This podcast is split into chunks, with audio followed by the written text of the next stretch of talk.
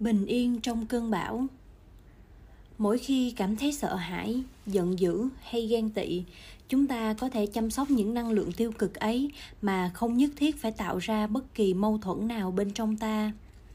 Chỉ nên nỗ lực chăm sóc và chuyển hóa, không nên sử dụng bạo lực để trấn áp nỗi khổ, niềm đau và lo sợ. Những cảm xúc mạnh như nỗi sợ hãi hay tuyệt vọng có thể áp đảo chúng ta, nhưng nhờ thực tập nhờ chánh niệm, ta có thể ôm ấp những cảm xúc ấy trong ta. Nếu ngày nào chúng ta cũng thực tập tưới tẩm hạt giống chánh niệm khi đi, khi ngồi, khi thở, khi cười là chúng ta đang chế tác năng lượng chánh niệm. Bất cứ khi nào cần năng lượng chánh niệm, ta chỉ cần chạm vào hạt giống đó thì ngay lập tức năng lượng chánh niệm sẽ phát khởi và ôm ấp cảm xúc của ta chỉ cần thành công một lần là ta sẽ có thêm bình an và lần sau, khi cảm xúc mạnh xuất hiện, ta sẽ bớt sợ hãi. Gặp lúc lo sợ. Giả sử bạn có niềm đau, nỗi khổ hoặc lo sợ ở sâu trong lòng, nhiều người trong chúng ta không dám nhìn thẳng vào khối khổ đau nằm sâu trong lòng mình.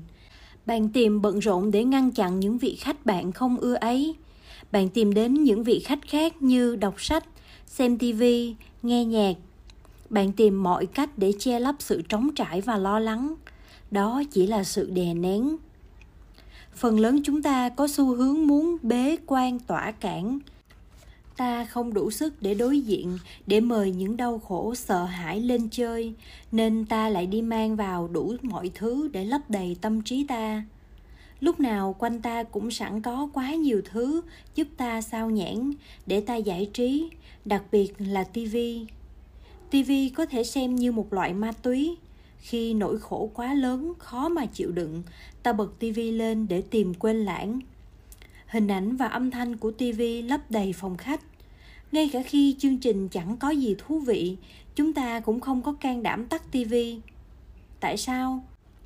Tại vì thà xem những chương trình không thú vị hay thậm chí nhàm chán, còn hơn là trở về với mình và ôm ấp niềm đau, nỗi khổ. Tìm sao nhãn là thói quen của nhiều người.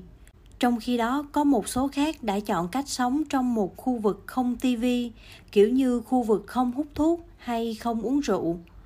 Tôi biết một gia đình tối nào cũng xem tivi một hôm, họ đi ra chợ và mua về một tượng bụt họ mua tượng để trang trí, nhưng ngôi nhà quá nhỏ, không có chỗ đặt tượng. Họ bèn đặt tượng lên mặt trên tivi vì ở đó sạch sẽ và trang trọng. Tình cờ tôi ghé qua nhà ngay sau khi họ đặt tượng.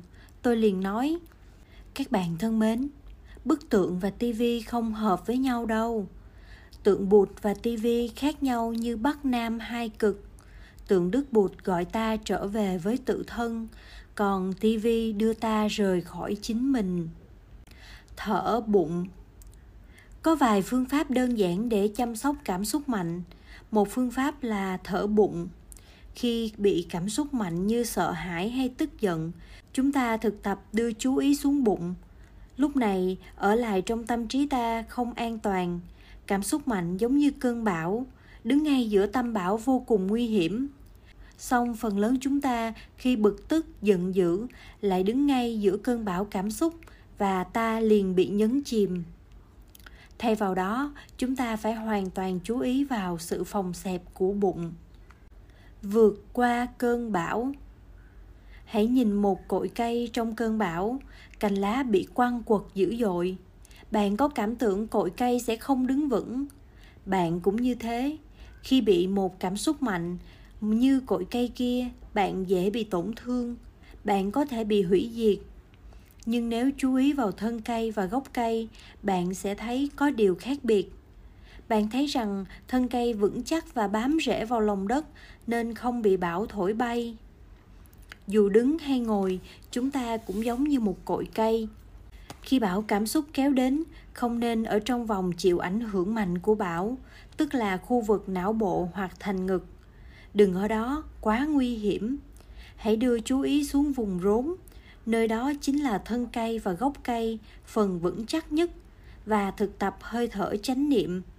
Hãy ghi nhận bụng phồng lên xẹp xuống trong một tư thế vững chãi như tư thế ngồi, thì kết quả tốt hơn nhiều chỉ thở thôi, đừng nghĩ gì cả. Hãy thở theo sự phòng xẹp của bụng. Thực tập như vậy trong 10 hoặc 15 phút, cảm xúc mạnh sẽ đi qua. Cảm xúc chỉ là cảm xúc. Thiền có hai khía cạnh. Một là dừng lại để bình tĩnh, hai là nhìn sâu để chuyển hóa. Khi có đủ năng lượng chánh niệm, ta có thể nhìn sâu vào bất kỳ cảm xúc nào và khám phá ra thực chất của cảm xúc nhờ đó cảm xúc sẽ được chuyển hóa. Tất nhiên, cảm xúc đã bám rễ sâu trong ta. Chúng quá mạnh và ta nghĩ rằng ta sẽ không sống nổi nếu để mặc chúng hoành hành. Chúng ta phủ nhận và đè nén cảm xúc cho đến khi chúng bùng nổ và gây tổn thương chính ta cũng như người khác. Nhưng cảm xúc chỉ là cảm xúc. Nó đến ở lại một lúc rồi đi tại sao ta lại gây tổn thương cho mình cũng như người khác chỉ vì một cảm xúc? Trong ta còn có rất nhiều thứ khác ngoài cảm xúc.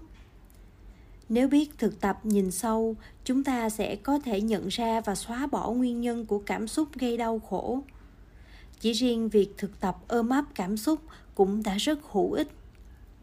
Khi cảm xúc bùng phát, nếu biết cách tìm nơi an trú nếu biết cách theo dõi hơi thở và chú ý vào sự phòng xẹp của bụng trong 15 hay 20 phút, thì cơn bão sẽ đi qua và ta biết được rằng ta có thể vượt qua cảm xúc. Ta sẽ tìm lại bình an vững chắc của tâm trí. Thực tập như thế, ta không còn sợ hãi nữa. Khi một cảm xúc mạnh lại bùng phát, ta sẽ ứng phó dễ dàng hơn. Biết rằng ta có thể vượt qua nếu biết cách thư giãn khi cảm xúc mạnh đến, chúng ta sẽ không trao truyền nỗi sợ hãi cho con cái cũng như những thế hệ tương lai. Ôm giữ lo sợ, đè nén lo sợ thì sẽ có lúc lo sợ bùng phát, rồi lo sợ sẽ lây lan cho những người trẻ xung quanh. Họ sẽ thâm nhập và lan tỏa lo sợ.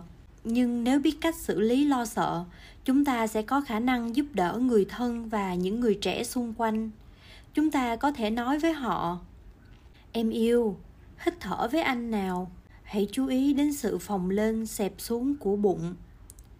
Thấy bạn có thực tập, họ sẵn sàng nghe lời. Nhờ sự hiện diện của bạn, nhờ năng lượng chánh niệm vững chãi của bạn, nên con bạn, vợ bạn sẽ có thể vượt thoát cơn bão của cảm xúc.